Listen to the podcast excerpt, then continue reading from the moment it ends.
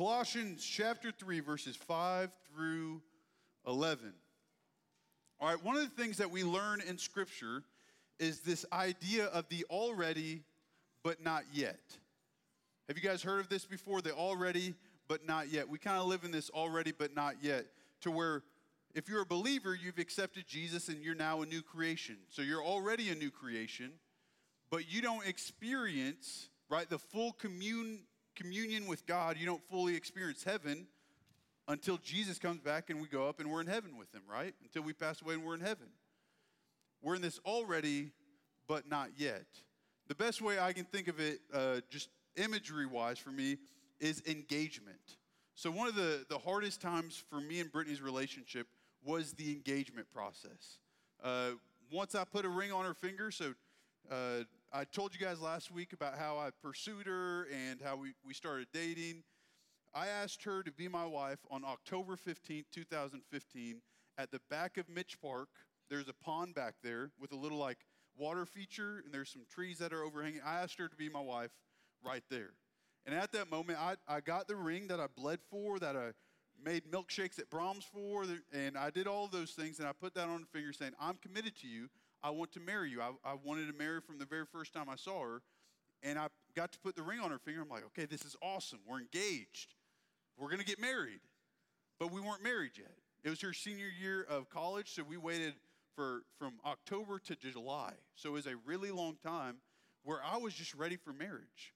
I mean, like there was just this desire to be like, okay, I want you to move into my apartment. I want you to begin to do all these things as a married couple, to join bank accounts and do all the things that married people do. And I wanted that to happen now.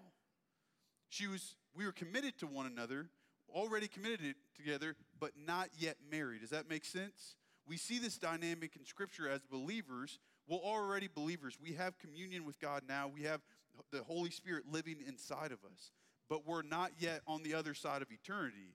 So we're living in this idea of where we're a new creation, but we still struggle with our flesh. We still struggle with sin, where there's tears and destruction and murder and anger and all of these things that happen in this world. We're still in the midst of this. And our passage tonight is wrestling with this already, but not yet. We learned last week in verses 1 through 4 that our life is in Christ. In Colossians 2, we talked and learned that Jesus, right, he forgave us of our sins by taking our place on the cross and defeating the powers. We understand that and that we're now new creations, but tonight we're going to be going through verses 5 through 11 where it's talking about putting to death the flesh, putting to death the worldly things inside of us. So, yes, we're new creations, we're believers in Jesus, yet we still struggle with sin. Yet there's still a real fight that we have to fight each and every single day as a believer. So, just kind of a, a warning label as we get into, into tonight's text. There's gonna be, it's going to seem a little heavy handed at times because it's talking about this imagery of putting to death. And it's telling to stop doing this. Don't let this be named among you. So I don't want you to, to leave tonight saying, oh, well, I just feel terrible about myself. I have to do all of these things in order to achieve God's good graces. No, Jesus achieved that for us in Colossians 2, right? He achieved it through his death and resurrection. We just live in this already not yet paradigm where we have to continue to seek Jesus and set our eyes on Jesus and not on the things of this world. So we put to death what is earthly and we seek what is holy. So I want you to understand that tonight. The second caution as we jump into this, there's two things that, that Paul talks about tonight. He talks about sex and he talks about speech. There's a lot of times that sexual immorality, there can be different sermons just solely at sexual immorality. And you maybe think, oh man, that this one just gets ragged on all the time. Dylan, we know that all sins, right, they commit, commit us to death because they're sinful. They're against what God has designed. We don't need to go on this again. Guys, we're simply preaching through the book of Colossians, and that's what Paul brings, brings up, and he's calling us to put to death. So that's why I'm going to preach tonight, what the text says. So, yes, there are other things that commit that convict or puts us in death. But tonight we're going to talk about sexual immorality, and we're going to talk about our speech. And know that this is coming from the Word of God and not just some little pulpit that I want to, to, preach at. So I just want to warn you guys with that. But since we are living in this already but not yet paradigm, we are called to put to death our worldliness. And that's my main thought for us tonight an umbrella thought that we are called to put to death our worldliness. Let's pray as we open God's word. God, we thank you for tonight. We thank you for your living and active word, and we thank you uh, that you do uh, encourage us and help us to walk faithfully with you. Now, I thank you for hard text. I thank you um, what they call us to and the seriousness that you bring about in them, that we are to seriously seek you every single day of our life, choosing you rather than choosing this world. And I pray that through uh, the heavy handed, what seems like text tonight, that we would find the encouragement that we do have the Holy Spirit living inside of us. And the way that we're able to put to death the things of this world, that we're able to combat the devil's temptations, is that we have the Holy Spirit living inside of us, empowering us to live for you. That's how we put to death the things of this world. So we pray that we would be encouraged by your word tonight and called to worship you. And it's in your son's name we pray. Amen. So the first point for us tonight is this put to death sexual immorality. Put to death sexual immorality. We're going to go verses 5 through 7. God's word says, Put to death, therefore, what is earthly in you sexual immorality, impurity, passion, evil, desire, covetousness, which is idolatry. On account of these, the wrath of God is coming. In these, you too once walked when you were living in them. So we see the serious language from the very beginning in verse 5 put to death. Now, this isn't laissez faire, passive, apathetic language that Paul is putting in uh, the book of Colossians here. It's active, it's aggressive, it's intentional. It says, put to death. And he, he's being serious. He, he, wants us to take action, he wants us, our, our ears to perk up. He's calling us to something greater. He says, put to death. Don't let it be named among you right? Because remember, verses 1 through 4 is talking about our identity, what we seek and set our eyes on, that is Jesus. And it says that He is our life. Because He is our life, because we are now new creations in Him, we therefore, therefore put to death the things that He's about to do. And what you will see is that He will, you see this a lot in Paul's letters a list of vices and a list of virtues, a list of things to not do, and then a list of things to do. So we're going to see here four of the five things that, that Paul is telling us here in the book of Colossians is about sexual immorality. So let's dive in and let's see what he's talking about. It says, Put to de- death, therefore, what is earthly in you sexual immorality, impurity, passion, evil desire, and covetousness, which is idolatry. So, four of the five is dealing with sexual immorality. And this idea of sexual immorality, what's important for us to understand in a context of which we live, sexual immorality is not really a thing. The culture affirms that you pursue any sexual desire that you have. It pursues, if you are feeling one way, you act on it. So we're living in a culture that says, hey, there's nothing known as sexual immorality. Whatever desire you have, just lean into it, just go all into it. So that's the context we're living in. And what the Bible calls us to do is to put that to death, not let that be named among you. So, when we talk about these sexual uh, immorality, when we talk about this most of the time, you'll hear, okay, homosexuality, relationships like that. Those are against God's design. They are a sin. And I affirm that. That is a sin. That is not a part what God's design is in Scripture. So he says, put to death that. Don't let that be named among you. Don't let that be something that you are involved in. But not only are we going to talk about the homosexual relationship, but we're also going to be talking about the other aspects of sexual immorality. Pornography, fooling around with your, fooling around with your boyfriend and girlfriend, what you're looking at on social media, what you're sending over a Snapchat, what you're sending over text, what you're doing when you're on the drive home from uh, the game or wherever you're going. That is sexual immorality as well because it is without, it's outside the, the, the design of what God has uh, made for us in our sexual desires. Those are supposed to be fulfilled within the confines and the covenant of marriage. But it says, put to death sexual immorality. Don't let that be named among you. Don't be in homosexual relationships. Don't be watching pornography. Don't be just staring and lusting after women or men all of the time. He says, don't let that be named among you. My commentary, when it's talking about this idea of lust and passion, I love what it says in the quote afterwards. It says, in, the, in regards to lust and passions, it says it refers most often to the misdirected fulfillment of bodily appetites, usually sexual appetites. A passion is an uncontrolled and habitual lust. So when it talks about passion here, it's talking about this idea of an uncontrolled and habitual lust. That is what a passion is. That you're it's uncontrollable, but it's something that you do all of the time. When lust goes unchecked, a passion for what is forbidden arises. So when we do not put to death the lust that we begin to feel in our hearts, when we let it go unchecked, it festers, it grows, and it creates a passion for what is forbidden in God's word. Habits are formed in which we feed them. Our habits are formed by the things that we feed them. So if pornography is something that we struggle with, each time we watch it, it's feeding it and it grows.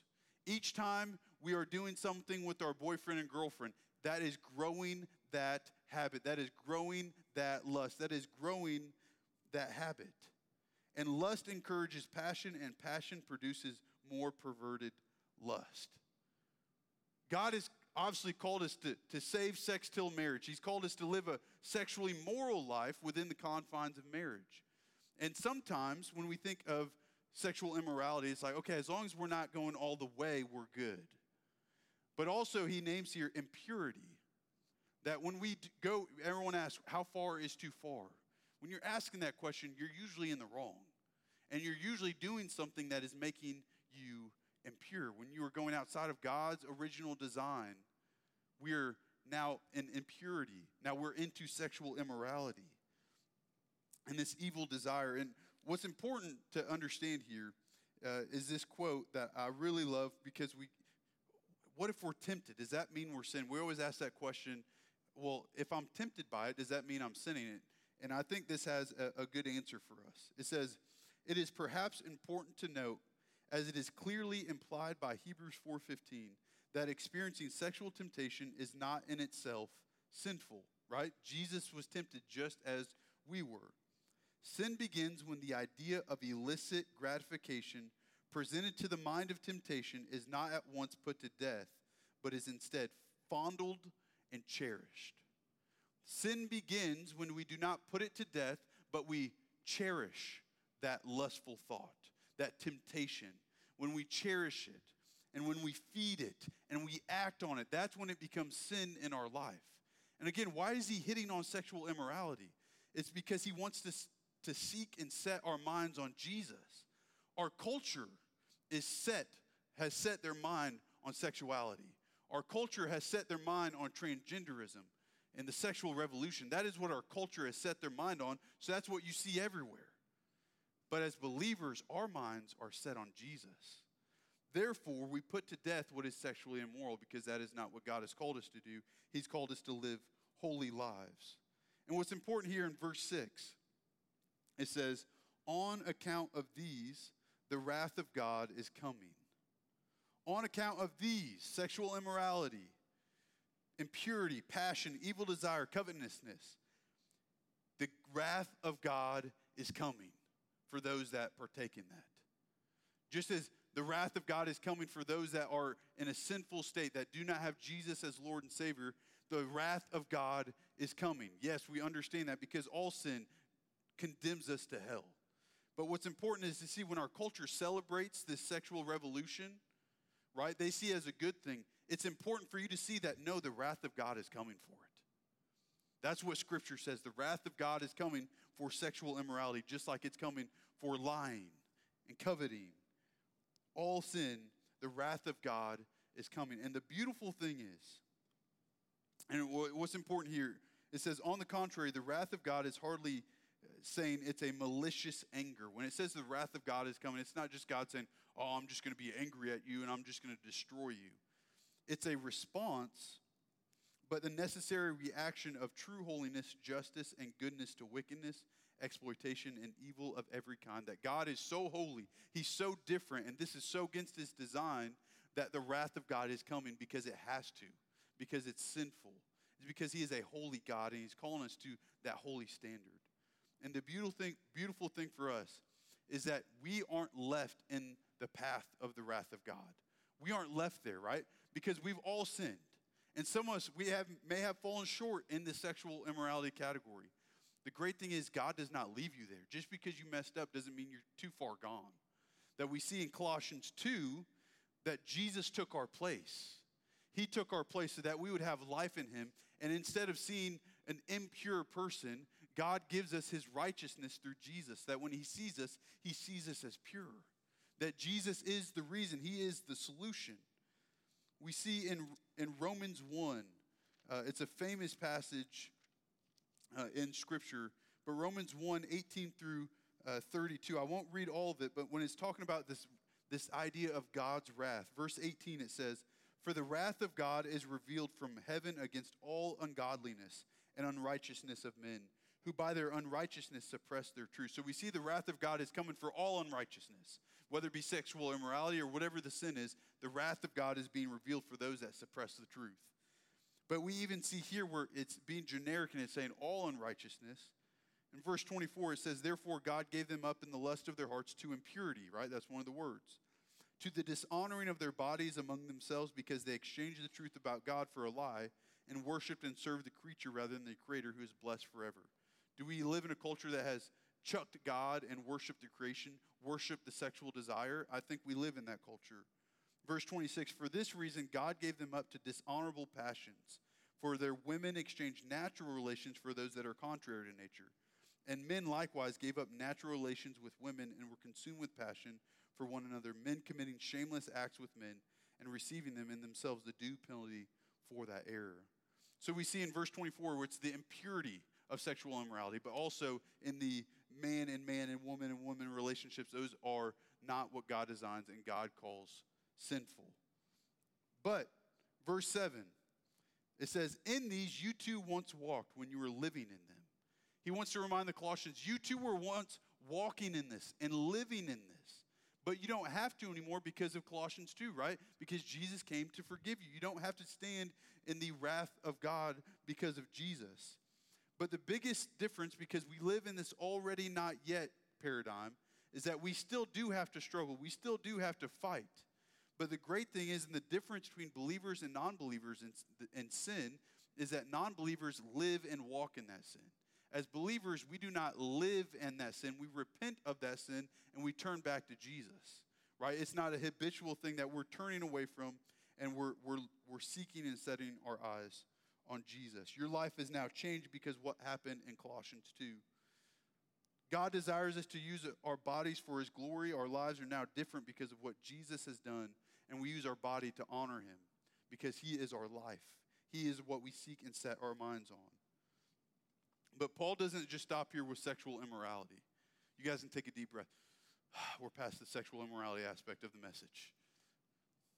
The second thing, the second point for tonight is that we are called to put to death ungodly speech. He doesn't just stop with sex, he goes on to speech. Put to death ungodly speech. Verses 8 and 9. But now you must put them all away anger, wrath, malice, slander, and obscene talk from your mouth. Do not lie to one another, seeing that you have put off the old self with its practices. Man, gossip and slandering is so easy to us. It's almost like a second language to us, right? We, we talk smack, we talk stuff on people all of the time. Have you guys ever been in a situation where you're talking trash on someone and then all of a sudden you hear Siri on your phone? and you're like, oh my goodness, I hope Siri just didn't record that conversation and, and send it to that person because I was saying their name because technology is smart like that. You guys ever had that moment where you're like, Ooh, they're going to hear the stuff that I was just talking? Right? There's, there's times that we hear that, and that's that conviction we're feeling because we're not called to do that. Again, we're called to put to death. It says, verse 8, but now you must put them all away. You must put all away. He's about to go through another list he says, Put all of this away. Why? Because Christ is our life, and that cannot be named among us. So he goes through this list anger, wrath, malice, slander, obscene talk. He says, Do not let that be named among you. Put it to death. Be aggressive, be intentional with your words. This anger, we're not called to just be angry people. You look on, on social media when it comes to politics or something that people believe in really strongly, people are very angry and uh, wrathful on Facebook. If you ever just watch the parents, one of my favorite things is I got added to the Edmond uh, School parent page. My goodness, that is crazy. But it's also really dishonoring because there's just a lot of angry and wrathful people on there. That doesn't honor the Lord. That's not, we're not called to have that a part of our life.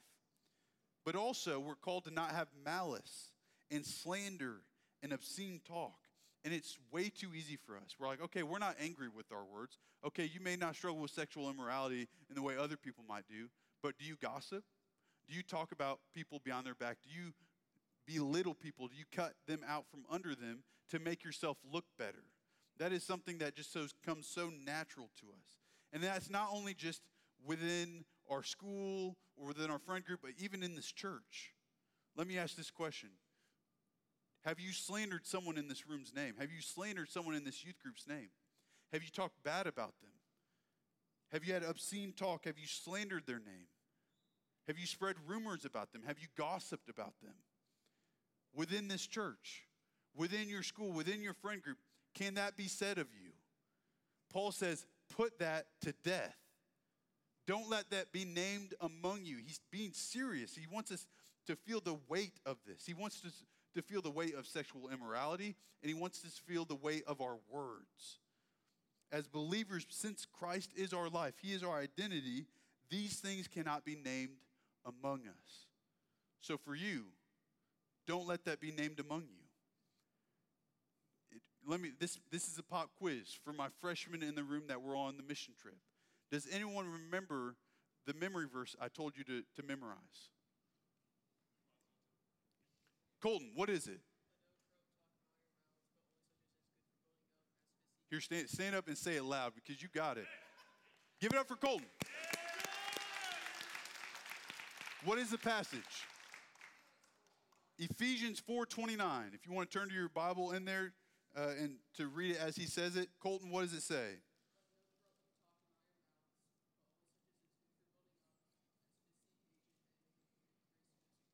Amen. Give it up for Colton Simmons. God's word says, let no corrupting talk come out of your mouth, but only those that build others up. So it's, it's graceful when they hear it. One of the things at Kanakuk that we did all the time, when we heard people slandering or gossiping or bickering back and forth, we'd say, What time is it? And people were like, What? Uh, it's 429. It's 429 because we wanted Ephesians 429 to be within the rhythm of a person who is, how the way they live, so that they're always building up one another. So they're not slandering one another. They're not talking bad or corrupting talk about other people, but the words that come out of their mouth are building others up. That should be named among you, not malice slander, gossip. Don't let that be named among you. Put it to death. Again, in verse 9, it says, Do not lie to one another. Again, don't lie to one another. When you're gossiping, most of the time you're lying. Most of the time you're stretching the truth when you're talking trash about people. Don't let that be named among you. Seeing that you have put off the old self with its practices. You've put off the old self. If you're a believer, if Jesus is your Lord and Savior, you don't have to live like your old self anymore. Don't live and walk in that like you once did. You have the Holy Spirit living inside you, empowering for you to live a life for Jesus. So remember that. You have the Holy Spirit living inside of you, compelling you, guiding you not to walk in your flesh. That's the reason why we put it to death because we have the flesh guiding us. And my third and final point is this be renewed in Jesus. Be renewed in Jesus. So we had said, put to death sexual immorality, put to death ungodly speech. And our third point is be renewed in Jesus, verses 10 and 11. And have put off the new self, which is being renewed in the knowledge after the image of its creator. Here there is not Greek or Jew, circumcised, uncircumcised, barbarian, Scythian, slave, free, but Christ is all and end all A reminder when you are in Christ, you are now a new creation. Christ is your life. You don't have to live like your old self. You now have the Holy Spirit living inside of you, which the passage tells us when you have the Holy Spirit living inside of you, you are now being renewed in the knowledge after the image of its creator. If you go back to Colossians 1:15, it reads, He, Jesus, is the image of the invisible God, the firstborn of all creation. So when you have the Holy Spirit live inside you, you are a believer in Jesus Christ. You are being renewed in the knowledge of Jesus. This is the process of sanctification, the process of becoming more and more like Jesus. It's this process where you're being refined, you're being molded to look more like Jesus. As a believer, you should be molded into the image of Jesus, not into the image of the world. Does that make sense? You should look more like Jesus as you live your life rather than this world. And when you live in the context we live, the world wants you to look like it. The world wants you to affirm the things the world affirms. But as believers, we are called to be molded and affirm the things that Scripture tells us. That we become more like Jesus and we have the Holy Spirit living inside of us, pushing us towards that, pointing us towards Scripture, pointing us to this community where we're going to learn God's Word and commune together. My plea for you is to lean into that and not the world because it's very easy to lean into what the world wants you to do because you look like a hero in the world's eyes. Rather, lean into how the Holy Spirit is leading you and guiding you and molding you into the image of the Father. In verse 11, here there is not Greek and Jew, circumcised, uncircumcised, barbarian, Scythian, slave, free, but Christ is all and in all. And that's a reminder for us that Christ is everything to us. As a believer, you may be an athlete, you may be a really good academic, you may be really good at band or whatever it is. That is not your life. Jesus is everything. Nothing can take precedence, nothing can take priority over him. So when you're wanting to slander someone's name, when you're wanting to talk gossip about someone, remember this it says neither Greek, Jew, and it goes back and forth, all these warring personalities or groups. It says Christ is all and in all. We have differences with people, we have beef with people, but if we're believers, we both have Christ, and Christ is preeminent. He is the top priority of our life and takes precedence so that we could have community with one another. My plea for you is to put to death the things of this world and respond to Jesus and follow him. So, the beautiful thing is, as we close, is that Jesus doesn't leave us in the path of God's wrath, but he offers us a way out through his death and resurrection. So, so believers in this room, have you allowed the desires of your heart, of sexual immorality, of ungodly speech, have you allowed these desires to fester and not put it to death? Are you fondling and cherishing sinful lust and temptation? You can take the time right now as, as the band comes up and begins to worship. You can take this time to repent of that to turn back to Jesus. You don't have to continue to walk in that lust.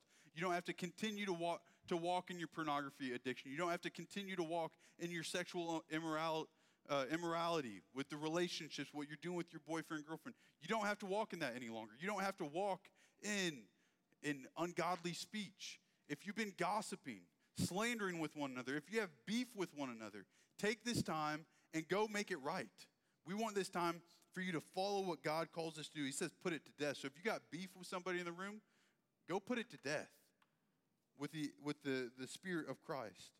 And for believers in this, non believers in this room, if you don't have a relationship with Jesus, you might just hear, well, Dylan, that just sounds like a high standard I can't attain to. Well, the thing is, you can't. That's why Jesus came. That's why we need the Holy Spirit to put to death the things of this world. Because without Him, we are, along with this world, in the path of God's wrath. But God gives us a way out, and his name is Jesus. And he came to give life and life abundant. So that not only do we get him in eternity when we repent of our sins and trust in him, but we also get him now. And that we get to live our most fulfilled and satisfied life following Jesus and the design he's, he's given us. Let's pray. Lord, we thank you for tonight. We thank you for your word. And I pray as we worship, Lord, that we would just pursue you and seek our, and set our eyes on you.